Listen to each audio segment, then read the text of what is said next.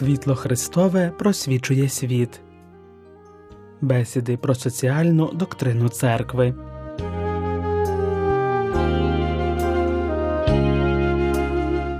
Заробітна плата повинна бути достатньою для утримання робітника і його родини.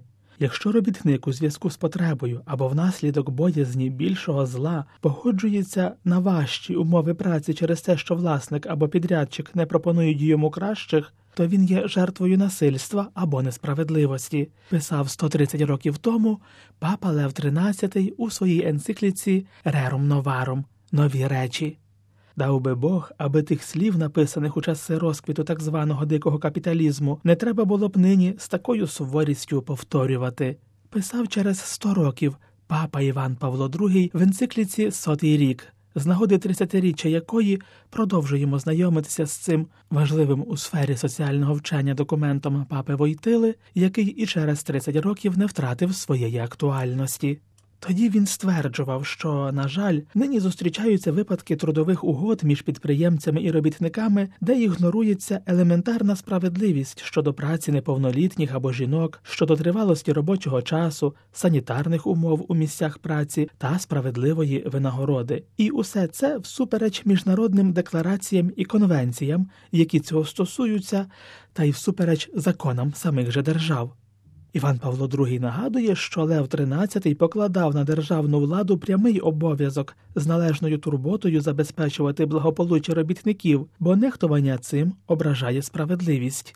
Більше того, він не завагався промовити слова про розподільчу справедливість. До тих прав Лев XIII додавав ще одне, що також пов'язане з умовами існування робітників йдеться про право вільного виконання релігійних обов'язків. Лео XIII проголошував його в контексті інших прав та обов'язків робітників, незважаючи на загальне переконання, яке панувало і в ті часи, що, начебто, деякі питання належать виключно до приватної сфери. Він стверджує необхідність недільного відпочинку, щоб людина спрямувала думки на небесні блага і до молитви, що є її прямим обов'язком перед Богом. Цього права, укоріненого в Божій заповіді, ніхто не може позбавити людину. Жодна людина не може безкарно ображати людську гідність, до якої сам Бог ставиться з повагою. Отже, держава має гарантувати робітникові можливість користуватися цією свободою. Не помилиться той, хто в цьому абсолютно чіткому ствердженні, писав Іван Павло II в енцикліці сотий рік, побачить зародок права на релігійну свободу принципу, який опісля стане об'єктом багатьох урочистих декларацій і міжнародних конвенцій, а також відомої декларації Другого Ватиканського собору і багатьох моїх повчань.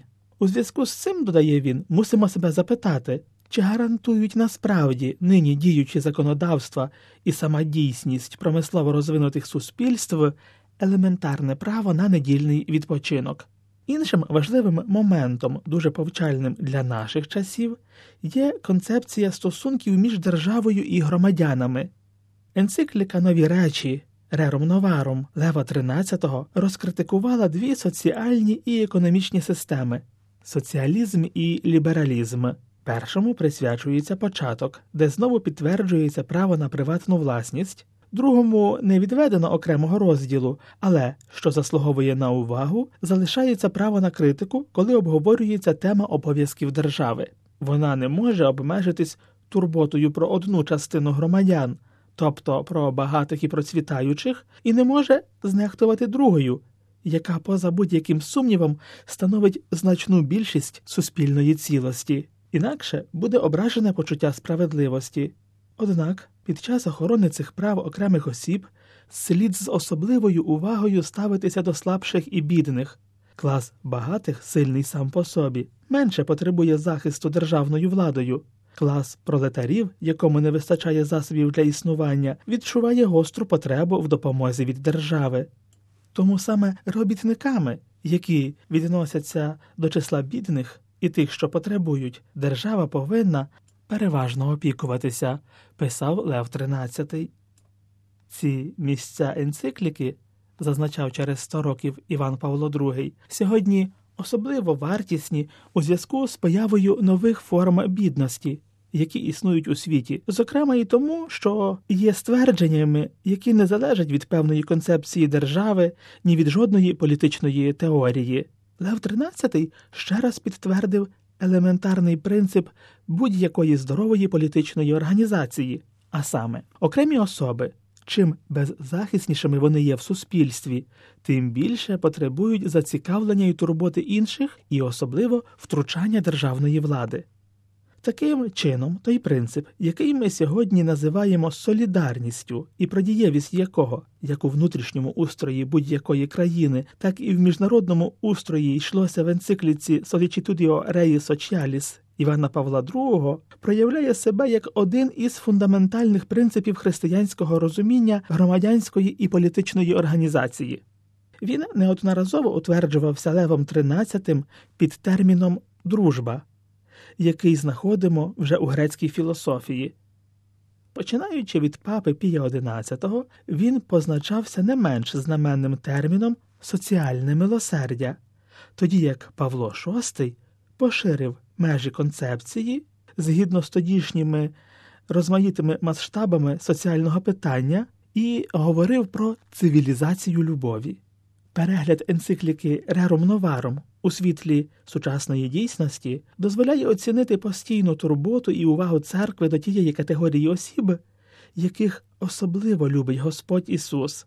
Зміст тексту і сам факт, що це було написано, є блискучим доказом спадкоємності в церкві так званого переважаючого вибору на користь бідних, тобто вибору, який Іван Павло II визначав як певно особливу форму пріоритету в здійсненні християнського милосердя.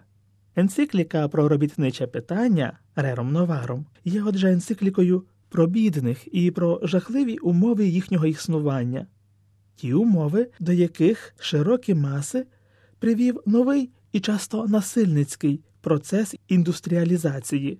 І сьогодні у значній частині світу схожі процеси економічних, суспільних і політичних перетворень породжують схоже лихо.